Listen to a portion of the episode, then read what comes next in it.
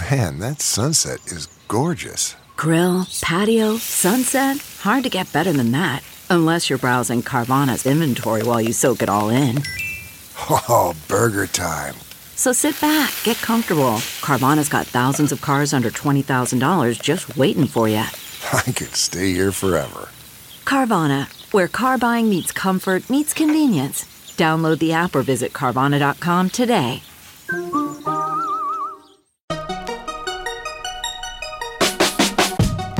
Welcome to the Techmeme Ride Home for Friday, May 22nd, 2020. I'm Brian McCullough. Today, yeah, mea culpa on my whole work from home slash remote work skepticism. Also, I was wrong about Magic Leap being a goner. But that subscription aggregator we've all been anticipating is showing up right on schedule. And in the weekend long read suggestions, let me introduce you to the two men who are about to become nerd superstars. Here's what you missed today in the world of tech. Facebook announced late yesterday that it will allow many of its 50,000 employees to work from home permanently, while also aggressively opening up its remote hiring operations, first in the US and then everywhere. Mark Zuckerberg made the interview rounds yesterday, telling various outlets that he wanted Facebook to be the most forward leaning company on remote work, and that Facebook could get to about half of its staff working remotely within five to 10 years' time. This follows news that Shopify is another tech company that says it will allow all of its 5,000 employees to work from home indefinitely. So never let it be said that I don't change my opinion on things when presented with new data. As you've heard, especially recently, I've been pretty skeptical about how real this whole remote work thing will be. But in the last few days, I've been having conversations that have been changing my mind. Just yesterday, I recorded a panel discussion for the Collision at Home conference with Jessica Lessin of The Information, and she basically straight up told me my skepticism was unwarranted. She said, Far from your boss not wanting this to happen, there are simple dollars and cents reasons why major Silicon Valley companies really will want remote work to happen. It comes down to this. Think about it. So far, when we've discussed working for Facebook, but living, say, in Oklahoma, we've been thinking about how you, as that person working remotely, could live like a king in Tulsa on a Facebook engineer salary. But remember, we also said Facebook would know you were living like a king and they might adjust your salary accordingly.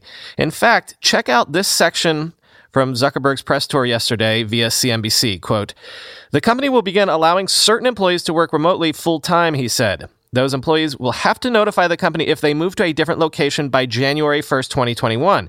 As a result, those employees may have their compensations adjusted based on their new locations, Zuckerberg said. We'll adjust salary to your location at that point, said Zuckerberg, citing that this is necessary for taxes and accounting. Quote, there will be severe ramifications for people who are not honest about this, end quote. Zuckerberg announced that Facebook is going to aggressively ramp up its hiring of remote workers, and the company is going to take a measured approach to opening up permanently remote work positions for existing employees. Zuckerberg made his prediction on his weekly live stream with employees, telling them that this decision should help the company improve its employee retention, and it will allow Facebook to hire from talent pools that previously wouldn't consider moving to big cities to work for the company. Additionally, this decision will allow Facebook to improve the diversity of its workforce and spread economic opportunity across more places, end quote. Okay, see, I get it. We've also been speculating for years, right, about is Silicon Valley over because it's gotten too expensive? But at least when I was thinking along those lines, I had always been thinking about it in terms of it being too expensive for new startups. But what if Silicon Valley is going to be killed and it's going to be the incumbents that'll be pulling the plug. Again, what would Facebook's biggest expense be? It's still, for all of the reasons it's a modern 21st century company, Facebook's biggest expense is still labor. It's still paying top dollar to engineers. Facebook has to pay top dollar to attract talent, number one, but also it has to pay top dollar to attract talent to the big cities it is largely based in to attract people to places like the Valley, where it's pretty darn expensive to live. Well, what if Facebook could slice, say, $50,000 a year off an average engineer's salary? It could do that if engineers can work from anywhere and Facebook can adjust their salaries accordingly. In theory, the engineers would be enjoying the same standard of living, but Facebook could squeeze out cost efficiencies out of its entire workforce while essentially keeping the status quo in terms of its talent systems and workforce. So you see, sorry to whipsaw you on my opinion on this, but yeah, I can't argue with how this makes a ton of sense and is thus something that is likely to at least be attempted on a large scale. No one ever goes broke by betting on capital's insatiable desire to squeeze out incremental profit, especially at the expense of labor. Big tech has been outsourcing its factories for decades in order to lower its labor costs, but they could never quite outsource engineering. They could never quite outsource Silicon Valley and tech hubs and the like until now. This is a Twitter thread from Nathan Hubbard. Quote, inhales, whispers, be healthily suspicious of the movement to work from home because it seems to be driven through the filter of cost savings in physical office liability and localization of salaries instead of a genuine belief in what's better overall for workers, even if it is. And while companies and leaders may indeed be having a moment of epiphany about ways of working, they are almost certainly having an epiphany about how to secure 2021's bonus pools in parallel. So, workers would be wise to challenge their leaders in the following three ways on work from home. Number one, how will we invest in my mental health to counterbalance the downside of physical isolation and distance from human beings, given we are chemically wired to be together with others?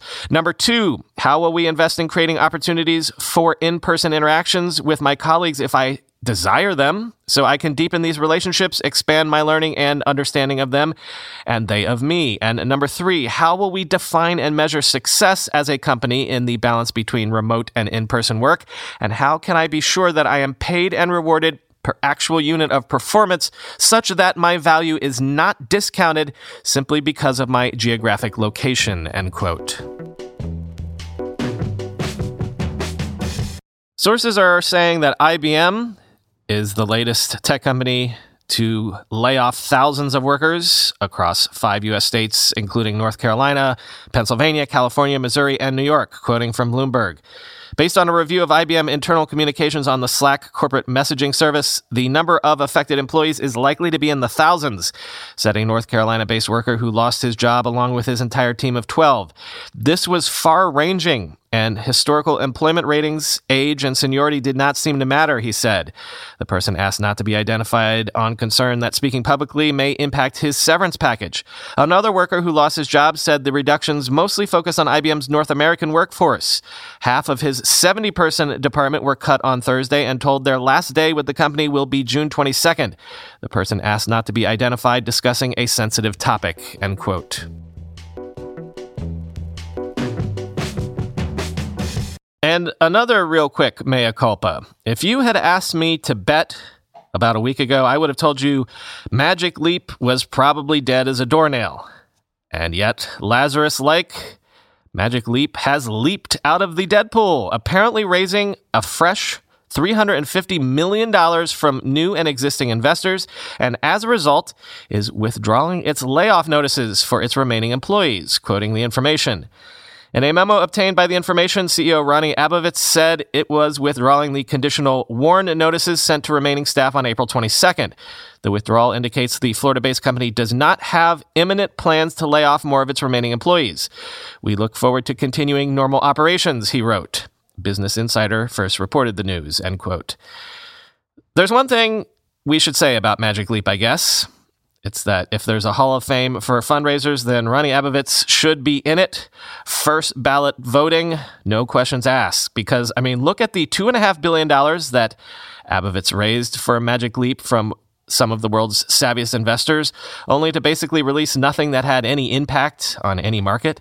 And then when the company seemed doomed, he somehow has gotten another $350 million to keep the company alive. Like, this is GOAT level performance here, people. Whether you're selling a little or a lot, Shopify helps you do your thing, however you ka-ching. As you know, I still run the first company I ever founded 25 years ago entirely on Shopify these days. Shopify is the global commerce platform that helps you sell at every stage of your business from the launch your online shop stage to the first real life store stage, all the way to the did we just hit a million Order stage. Shopify is there to help you grow the whole way, whether you're selling scented soap or offering outdoor outfits. Shopify helps you sell everywhere from their all in one e commerce platform to their in person POS system, wherever and whatever you're selling. Shopify's got you covered. Shopify helps you turn browsers into buyers with the internet's best converting checkout, 36% better on average compared to other leading commerce platforms. And sell more with less effort thanks to Shopify Magic, your AI powered all star. What I love about Shopify is that you can take any business to the next level, even 25 year old ones, but especially 25 day old ones. Sign up for a $1 per month trial period at shopify.com slash ride, all lowercase. Go to shopify.com slash ride now to grow your business no matter what stage you're in. Shopify.com slash ride. I'm going to a big AI startup demo day here in the city tomorrow, and I will 100% be decked out in Mack Weldon clothing. Why? Well, Mack Weldon makes timeless apparel with modern performance fabrics for guys who want to look and feel sharp without sacrificing comfort. Mack Weldon clothes are designed to fit your style and the demands of modern life. They look like regular clothes, but feel like the latest in modern comfort. They're the go to choice for guys who want to look great without even trying. Breathable underwear that keeps you cool, dry, and comfy all day. That's their AirKnit underwear. Crazy, comfortable, but elevated sweatpants, the Ace collection. An upgraded classic polo with antimicrobial silver threads, the Silver Peak polo. That's my personal fave. And ultra soft antimicrobial tees for when you need to stay fresh longer. Their silver crewneck t shirt. Get timeless looks with modern comfort from Mack Weldon. Go to mackweldon.com and get 20% off your first order with promo code RIDE. That's M A C K W E L D O N.com, promo code RIDE. A court has ruled that turning on a phone to view its lock screen qualifies as searching the phone, even if you don't attempt to unlock it. Thus, such a procedure would require a warrant, as per usual. Quoting Ars Technica. Usually, when the topic of a phone search comes up in court, the question has to do with unlocking. Generally, courts have held that law enforcement can compel you to use your body, such as your fingerprint or your face, to unlock a phone, but that they cannot compel you to share knowledge, such as a PIN. In this recent case, however, the FBI did not unlock the phone. Instead, they only looked at the phone's lock screen for evidence. In his ruling, the judge determined that the police looking at the phone at the time of the arrest and the FBI looking at it again after the fact are two separate issues. Police are allowed to conduct searches without a search warrant under certain special circumstances the judge wrote, and looking at the phone's lock screen may have been permissible as it, quote, took place either incident to a lawful arrest or as part of the police's effort to inventory the personal effects of the person arrested. The judge was unable to determine how specifically the police acted, and he ordered clarification to see if their search of the phone fell within those boundaries.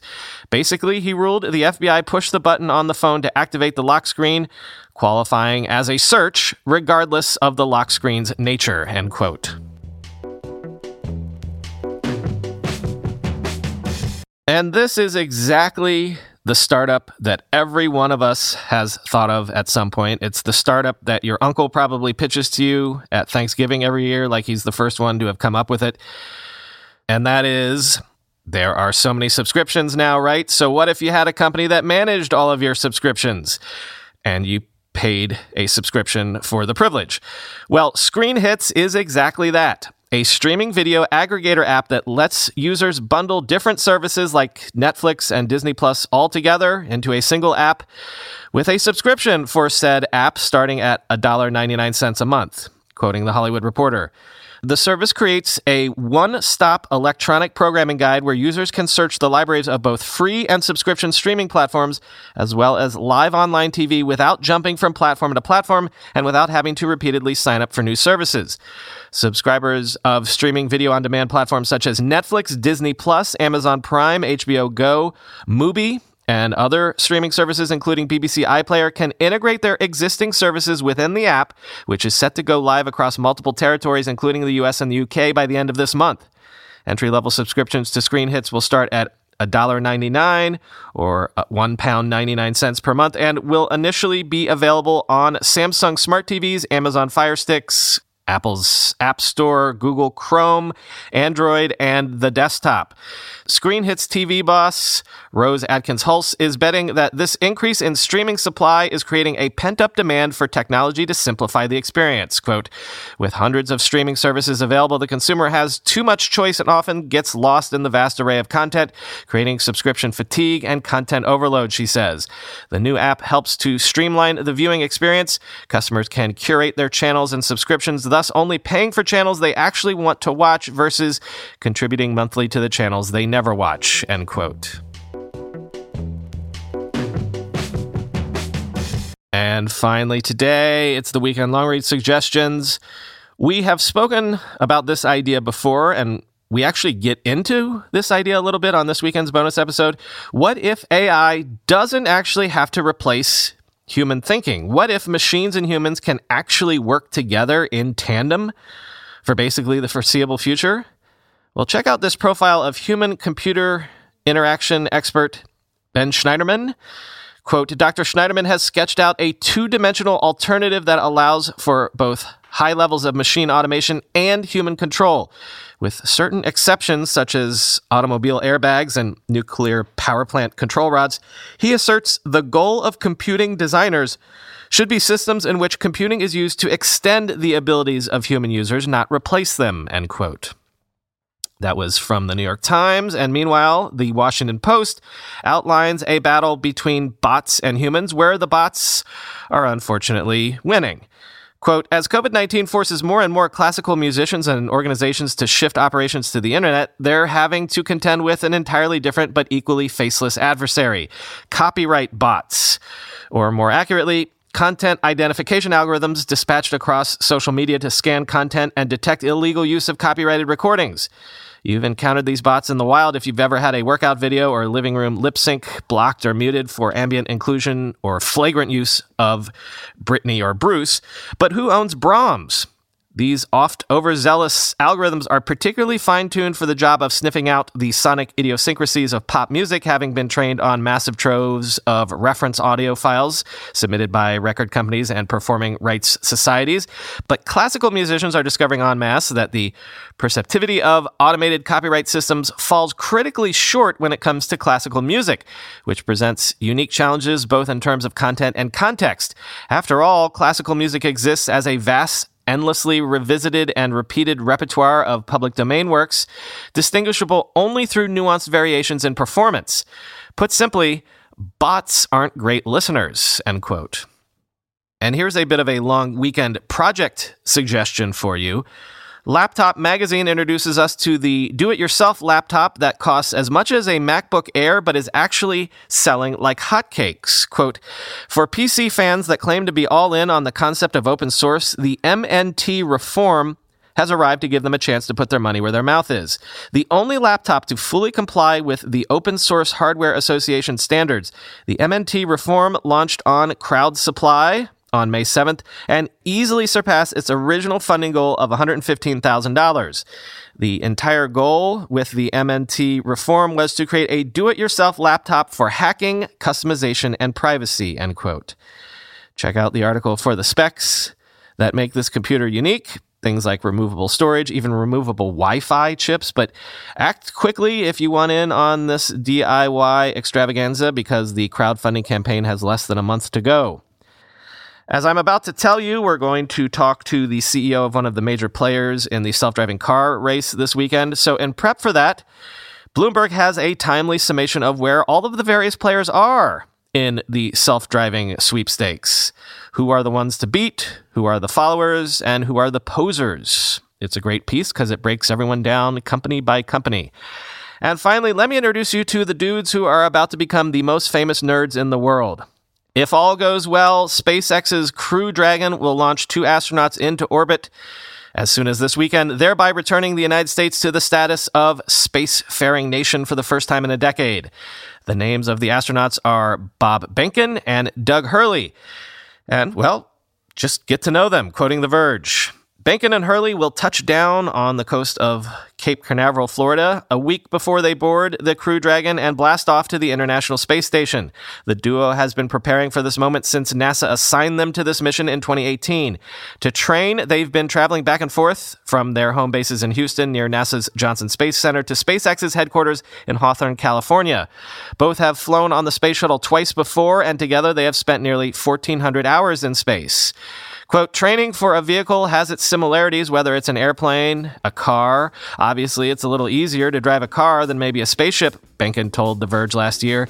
But I mean, you're learning the systems, you're learning how to interact with the vehicle, and then you're also learning to deal with the malfunctions if they occur. You're learning how to live with that vehicle in space, end quote.